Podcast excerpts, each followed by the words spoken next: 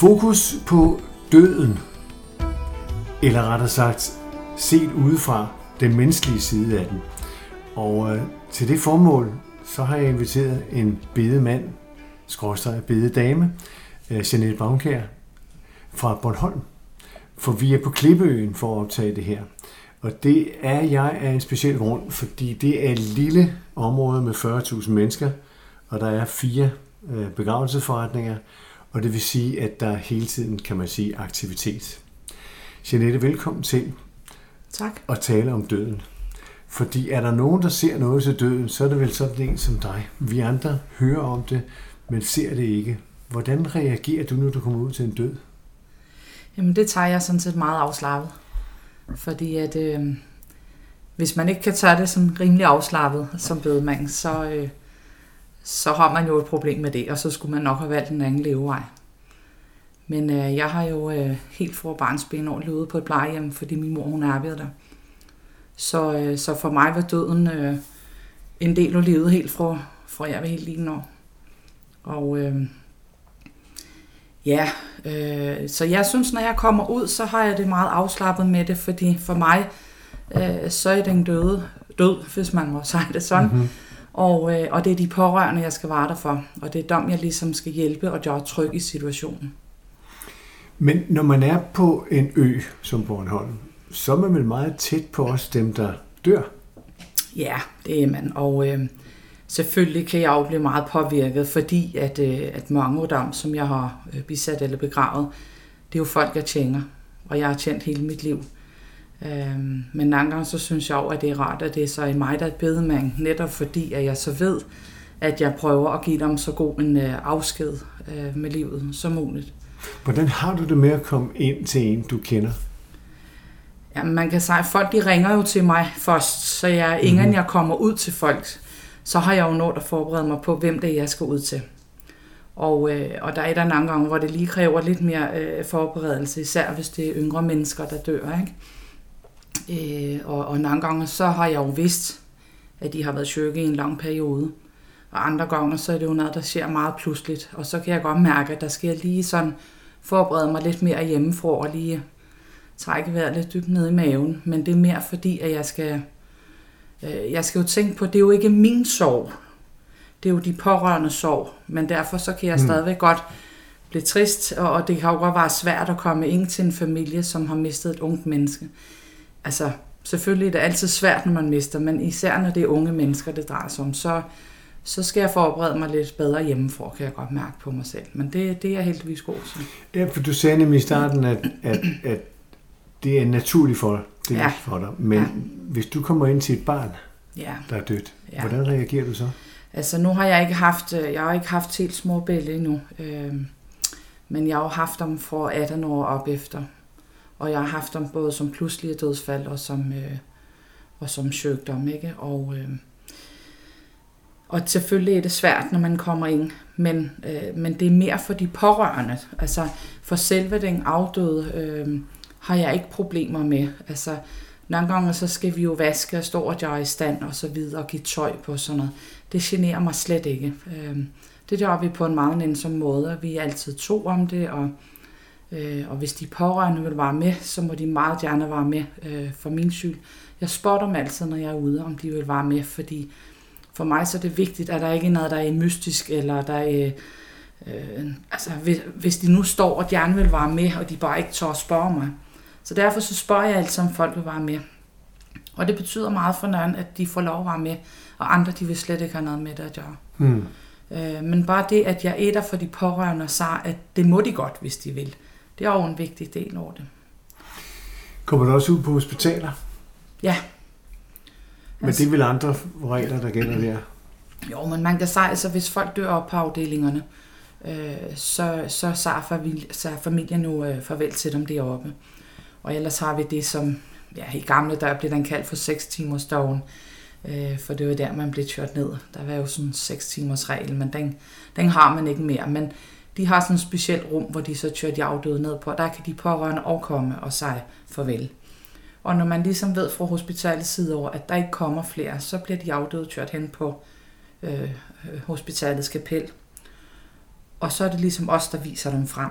hmm. hvis der kommer nogen. Og nu når vi bor på en ø, så er det jo meget normalt, at der bor nogen øh, på Sjælland eller Jylland eller noget, som godt vil hjem og se deres far eller mor, og, og måske kun kommer til Bornholm 3-4 dage efter.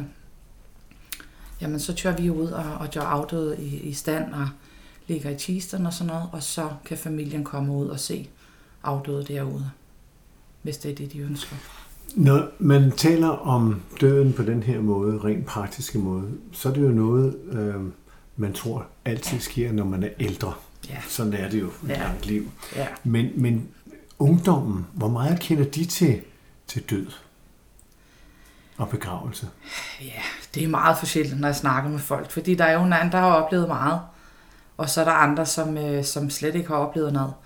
Altså, jeg har da selv blevet overrasket nogle gange, hvor jeg har kommet ud til nogen, der i, øh, i 60'erne eller slut 60'erne, og de mister deres mor eller far. Og det er faktisk første gang, at de, øh, de har med døden at gøre. Hmm. Og så er der andre gange, hvor jeg kommer ud til folk, som er i midten af 20'erne eller et eller andet, og de har haft mange dødsfald. Øh. Så det er jo meget forskelligt, hvad folk de sådan har oplevet. Øh, og der er jo mange forskellige måder, de har oplevet det på, for mange har jo oplevet nogle lidt tragiske ting og sådan noget. Ikke?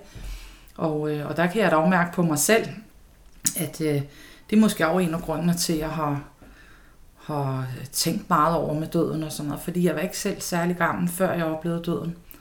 Og øh, jeg havde en veninde i skolen, der havde leukemi, og øh, vi brugte rigtig meget tid sammen. Hun måtte ikke få så meget besøg, på grund af, at hun jo øh, øh, fik øh, kemo og sådan nogle ting, så hun øh, måtte ikke udsættes for smitte. Så jeg kom meget hjemme hos hende, og vi byttede glansbilleder, vi havde også mm. og sådan noget. Og, øh, og desværre, når hun var 10 år gammel, så døde hun. Og, øh, og dengang så var det bare sådan en oplysning, man sådan set fik i skolen, og så blev der ikke gjort ret meget mere ved det. Og, øh, og jeg var jo, jamen jeg var jo i, i dyb sorg, og havde det rigtig dårligt med det, men, men man snakkede ikke rigtig om det. Og, og det, det kunne jeg godt mærke i mange år fremover, og det havde jeg det meget svært med. Og, øh, og når jeg var 19, der døde min far meget uventet.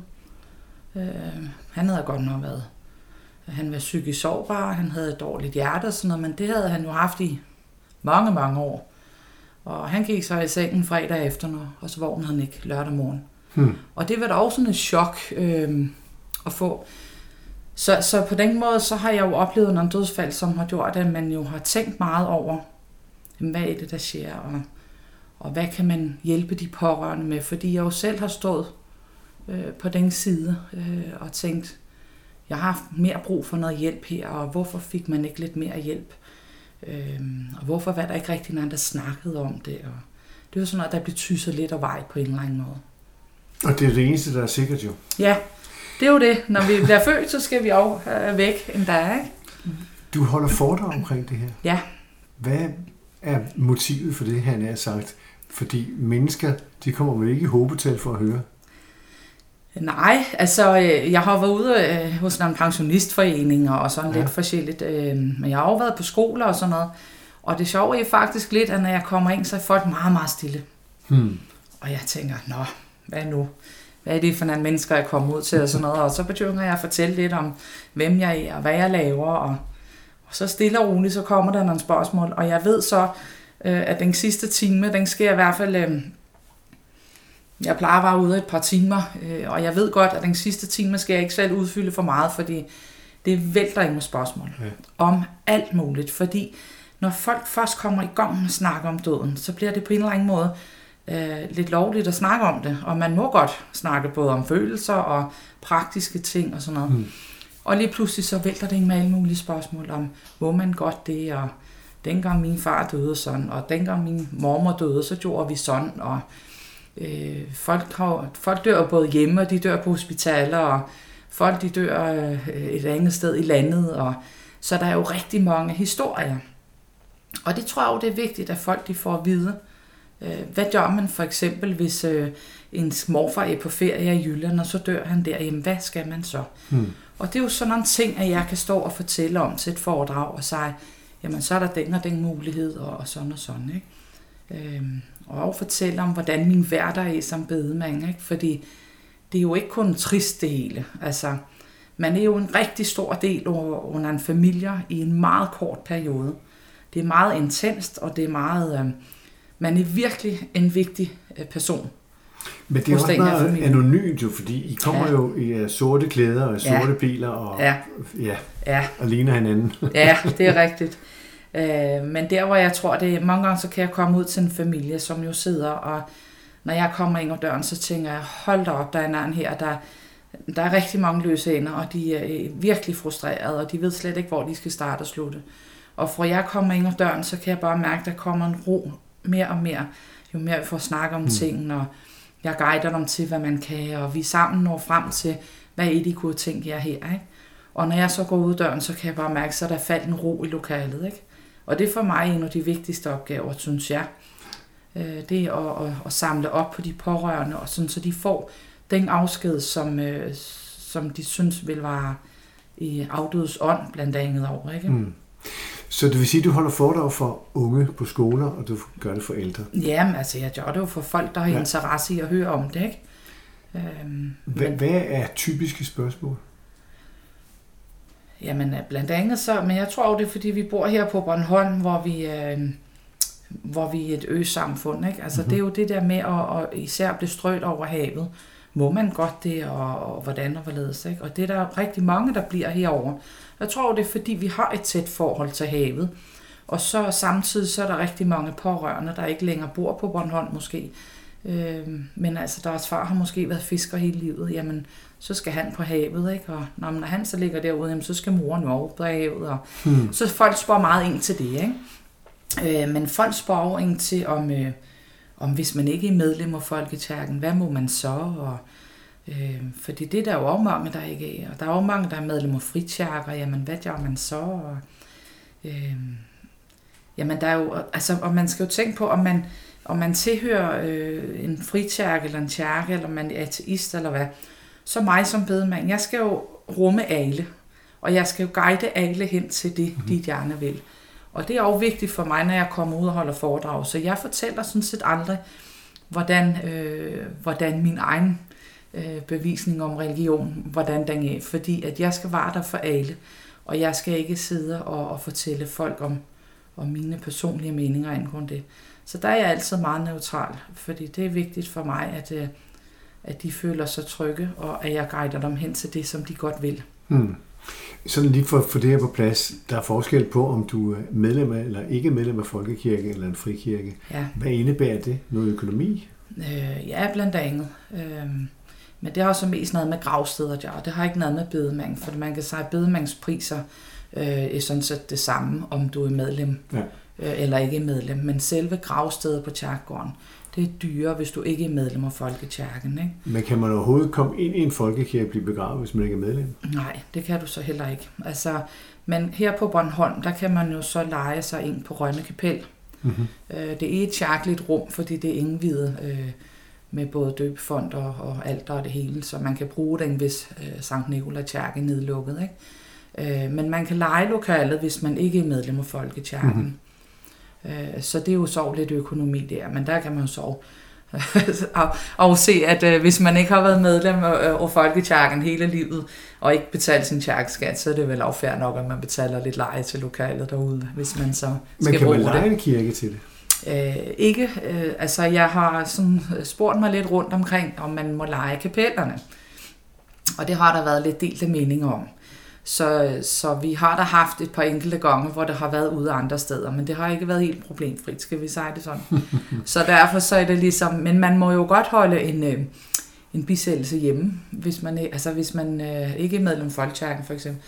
Øh, så kan man jo sagtens holde det hjemme. Det kræver jo bare, at man for det første har lyst til, at der står en kiste midt hjemme i ens eget hus. Mm. At man kan leve med det bagefter år, at den har stået der. Øh, men det må man gerne, hvis man vil. Nu siger man jo, at Bornholm er det sted, hvor der er flest religioner samlet på et sted. Ja, ja, Øh, Og det vil sige, det som du selv siger, fra ateisme over ja. buddhisme, hinduisme, hvad ved Ja. jeg. Ikke? ja. Er du i berøring med mange af dem? Jo, det er jeg. Men altså, det, jeg har det helt fint med for mig, så, så øh, De forskellige skikke? ja. Og jeg synes da også selv, at det som bedemand er spændende nogle gange at høre om, om de forskellige øh, øh, ja, skikke, som du sagde, ikke? Mm. Og, om hvorfor gør de sådan, og, og jeg spurgte også lidt ind til det, når jeg kommer ud, fordi der er jo mange gange, der er et eller andet, der er nyt for mig, hvor jeg tænker, nå, okay, det har jeg aldrig set før. Men det var da egentlig meget spændende, ikke? Og, og, og det gør jo også, at øh, for eksempel, når jeg er ude og rejse, sådan, og jeg skal altid ind på kirkegården, ikke? I starten synes min mand, det var lidt mystisk, at jeg altid skulle derind. men, men man lærer faktisk rigtig meget over at gå ind på kirkegårdene mm. og, og gå og tjekke lidt og se, hvordan I skikkene rundt omkring. Øh, så, så det synes jeg er meget spændende. Kan du mærke, at der er en fornyelse eller et opbrud i de traditionelle begravelser? Nu øh, har, har du fortalt mig på et tidspunkt, at, at næsten 80 procent, der bliver bisat og ikke bliver begravet efter ja, Det er jo temmelig mange jo. Ja. Ja, godt Men, og vel der, tror jeg. Ja. Men det svinger lidt. Altså nogle gange, så kommer der lige pludselig mange jordbegravelser i en periode. Øh, og, og så i lange perioder, så er der ikke rigtig noget. Men, selv, Men selve handlingerne omkring ja. det, øh, er der opbrud det for tiden? Ja, jeg synes, altså, der er et, altså folk ændrer lidt meninger efterhånden. Øh, der kommer mange, som, øh, som ikke ønsker øh, en kærkelig begravelse eller en bisættelse. De ønsker ikke nogen præst eller noget. De ønsker mere en borgerlig bisættelse. Mm-hmm. Og øh, ja, altså, nej, kan man så sige, at det er jo fordi, de selv har valgt at melde sig ud af folkekirken. Øh, og så, så kan, får vi ikke en præst. Der er en enkelte præster, der alligevel tager ud til at, at holde en bisættelse øh, og holder en ceremoni over afdøde. Men man kan også sige, at hvis øh, afdøde selv har valgt at melde sig ud, så, ja, så er det måske mere for de pårørende skyld, fordi det, det virker måske også lidt forkert, at hvis man har taget en stilling til at melde sig ud, at der så står en præst og, mm. og, og lyser velsignelsen og så videre over afdøde, men, men det skal jeg jo ikke bestemme. Så det er op til de pårørende. Øh, hvis de ønsker, at jeg skal spørge en præst, så spørger jeg en præst. Og hvis de ikke ønsker det, jamen, så er det jo nogle gange mig, der står for hele ceremonien. Øh, nogle gange så kan man tjue sig til en organist og en charkesanger. Øh, det kan man herude i Rønne. Øh, og så øh, kan man selv holde talen derude. Eller øh, jeg kan jo bare behjælpelig med at holde talen på familiens vegne. Øh, det har jeg efterhånden gjort en helt del gange. Så de kommer med, at du får desinger af dem omkring deres liv? Ja, ja. Det gør jeg. Og så ud fra det holder jeg en tale øh, i stedet for præsten. Mm. Ikke? Mm. Øh, men det er jo fordi, at pårørende mange gange selv får berørte til at rejse sig op. Ja og, og holde en tale. Ikke? Og hvis man så ikke har mulighed for, at der er en præst til stede, så er det jo stadig vigtigt, at man får en god afsked. Øh. Og det var den, vi to kom til at tale om, da vi mødte hinanden. Ja. Øh, fordi der i de senere måneder her har været begravelser, øh, offentlige, øh, Uffe Ellemann Jensen for eksempel. Øh, men derforinden har der været øh, samtaler med den afdøde før, ja. naturligvis. Ja. Øh, det sidste ord Ja. Blev, bliver det kaldt. Ja, øhm, og har det, jeg set. Du har set det? Ja, de er meget spændende. Hvordan, hvordan øh, bliver det modtaget rundt omkring, tror du? Altså, jeg har kun hørt øh, godt om det.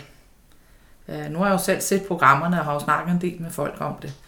Og, øh, og, og jeg synes, det har været rigtig spændende og fordi at det først bliver offentliggjort efter mm. folk er afgået ved døden. Mm. Så der er ikke en anden, der kan komme og pæge fingre og afdøde. Ja. Og jeg, jeg synes også, at øh, næsten lige meget, hvad personen har sagt, så har der været en respekt omkring det. Mm. Fordi der er altså bare en respekt øh, omkring afdøde, øh, lige meget hvilken holdning man så havde til personen, mens personen levede. Ja. Så er der bare en respekt, når folk først skal døde. Ikke? Og det er Michael Bertelsen, journalist, der har ja. lavet de her, det sidste ord. Men vi kan sætte til at tale om, er der nogen, der selv laver deres sidste ord, som bliver læst op, eller måske endda afspillet? Altså, jeg har haft nogle, nogle stykker, hvor øh, de har mm, selv har skrevet noget ned, som de så har bedt enten pårørende eller mig om at sig øh, til bisættelsen. Ikke? Og øh, det er jo, jeg er jo ofte ude og skrive de her sidste vilje med folk. Mm-hmm. Hvor, øh, og det er jeg jo både ude af eget hjem og jeg har ofte været på hospitalerne over, hvor folk har ligget øh, på det sidste, og så har de øh, ringt til mig og spurgt, om jeg kunne komme. Og så har jeg jo fået skrevet nogle ting ned, som for dem har været vigtige, at der er blevet sagt. Øh, der er nogen, de godt vil takke for et eller andet, øh, øh, og, og det er de måske ikke selv så gode til sig, fordi det er jo nogle gange sådan, at, at dem, der ligger for døden, de, øh, de vil godt spare deres nærmeste for at, at for, fordi de øh, misforstår det nogle gange lidt, Hmm. at de er bange for, at de skal sove de pårørende ved at Hmm. snakke om døden. Hmm. Øh, og de, øh, de pårørende vil godt høre, at, at den, der skal dø, snakker lidt om døden. Ikke? Øh, så det bliver sådan lidt misforstået en gang imellem. Men så er det lidt nemmere, når bedemanden kommer ud, og man snakker den her sidste vilje. Fordi så kan man få sagt de der ting, og så skriver jeg det ned, og så kan jeg videreformidle det. Ikke? Hmm. Øh, og det gør jeg jo selvfølgelig så efter øh, personen er afgået ved døden. Ikke? Er der nogen, der har indtalt noget, som så bliver lyttet på bagefter? Ja, det har jeg jo haft en enkelt en gang, som havde indtalt noget. Øh, jeg har så ikke selv øh, øh, hørt det, men jeg har, øh, der er en, jeg så har set, hvor det har kommet frem til bisættelsen, hvor det er blevet spillet øh, på en stor skærm, hvor man øh, hvor afdøde så sad og fortalte om sit liv. Ikke? Det var så ikke mig, der afspillede det, men, øh, men jeg så det, og det, det var meget rørende. Øh, at personen sidder og fortæller nogle ting, og det var både sjove historier, det var alvorlige, og det var og sige tak til, til dem, som nu betød noget for personen. Og det var til selve begravelsen? Ja. Altså, Ja, ja, eller selve ceremonien. Ceremonien. Ja. Ved du, hvordan reaktionen var på det? Jamen, sådan som jeg fornemmede det, så var der i hvert fald en god øh, stemning omkring det. Øh, det synes jeg, der var. Så de kunne gå til kaffen bagefter og tale om historierne? Ja, det kunne de, det kunne de. Og det er jo det, man skal, skal man hovse, når man sidder, øh, at det er mange gange til det her mindesamvær, der er bagefter. Det er faktisk der, mange de gode historier kommer Hmm. om personen, ikke? Så, så jeg oplever der i hvert fald, at, øh, at nogle gange så er det rart, at man holder det her mindesamvær bagefter, og, og får øh, de gode historier med over, de sjove historier, som måske nogle gange godt kan være lidt øh, upassende under selve ceremonien, ikke? Men altså, øh, folk er jo forskellige alle sammen, så der er jo, øh, der er jo historier om at sige. Så med den elektronik, vi har nu om dagen med telefoner, hvor man tager selfies og indtaler, ja. så er det måske sådan nogle ting, som kommer op i en fremtid, hvor man selv fortæller efterfølgende. Ja, altså det synes jeg jo kunne være fint. Fordi jeg synes jo, at øh, man skal lade være med at gøre det her med døden og afskeden så mystisk. Øh, jeg synes jo, at øh, det her med, at man selv kan øh, være en del af det, det vil være rigtig rart. Og, øh, Så sådan ikke kvarters tid med den afdøde, som selv fortæller og siger Ja. tak. Ja, det synes jeg. Altså, øh, og ikke meget mere måske, vel? Ikke Nej. hvis det skal vises øh, til en ceremoni i hvert fald.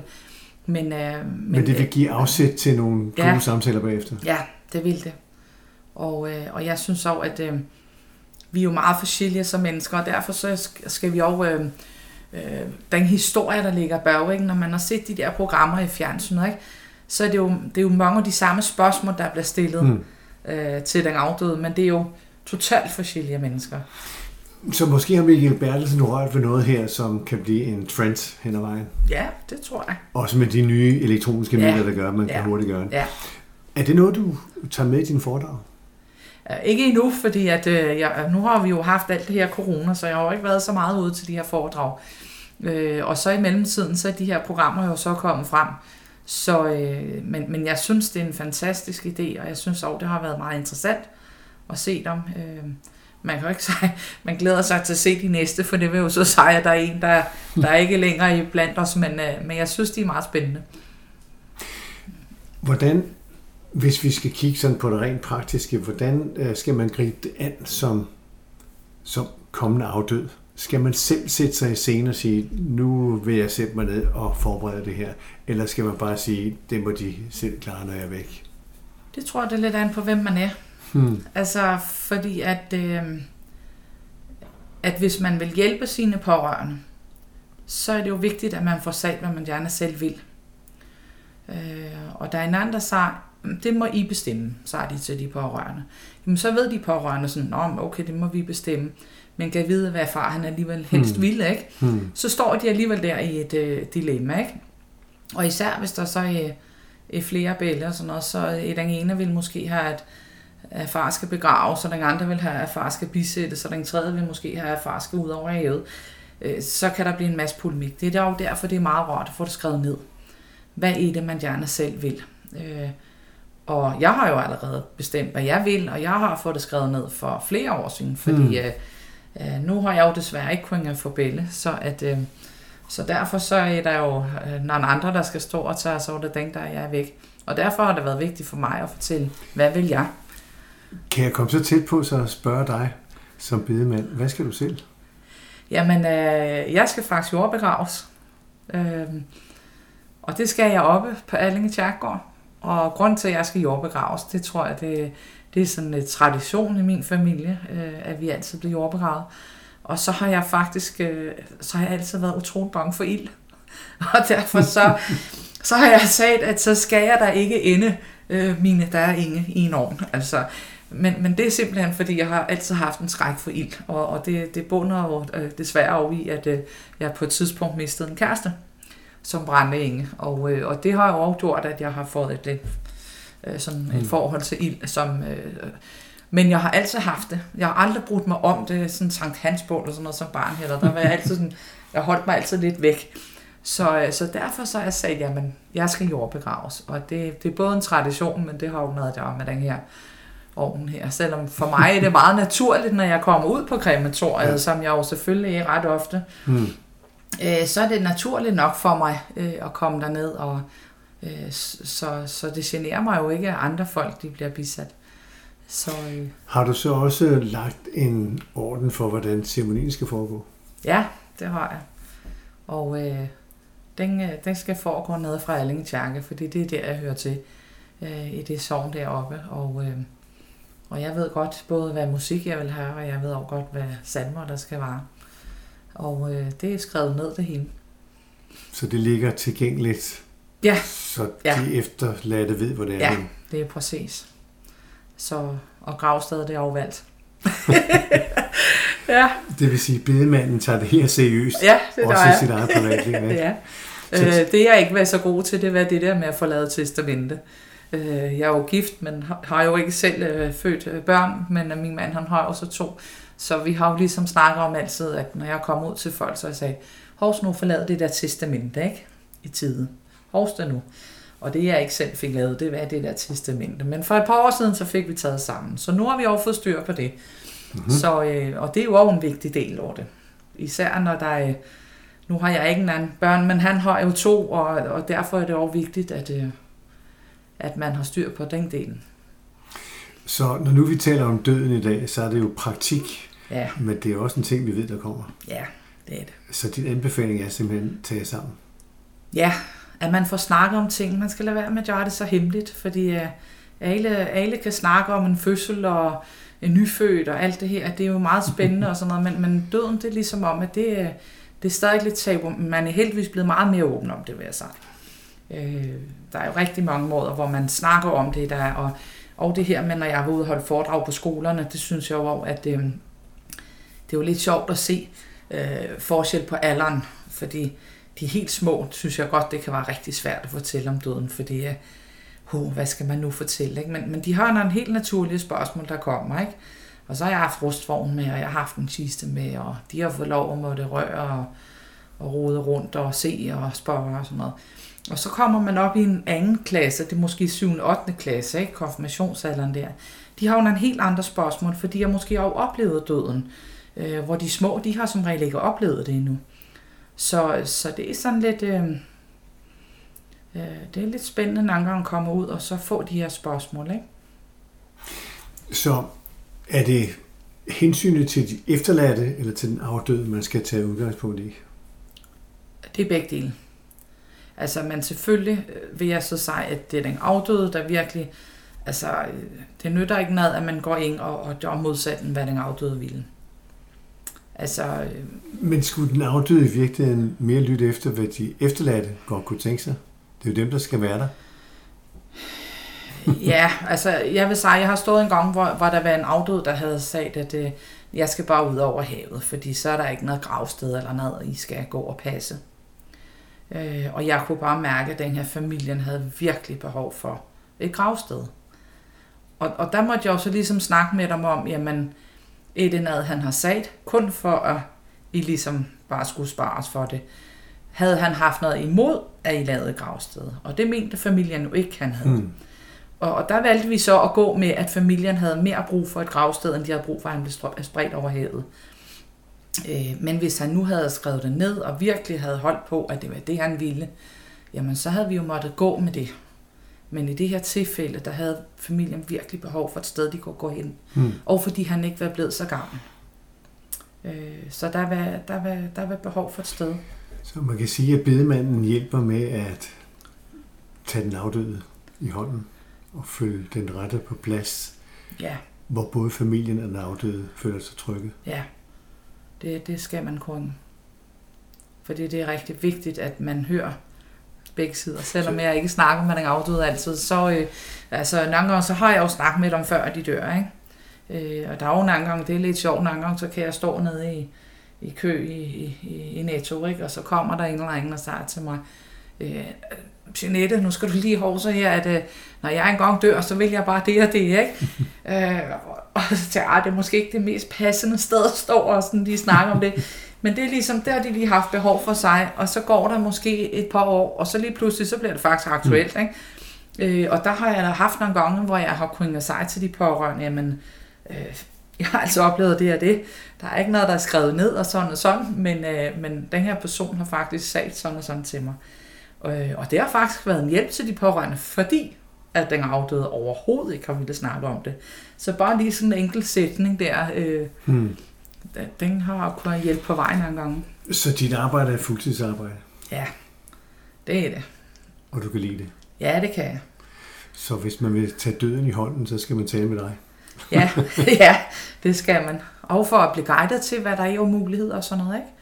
Altså, der er jo, der er jo mange muligheder nu. Altså, der er jo selvfølgelig Tjerkegården, og der er havet, men der er jo kommet af skovbegravelsespladsen Mm. nede i Partisbakkerne, ikke? Og den synes jeg dog, den er, det er et godt alternativ til, til det, der er i forvejen.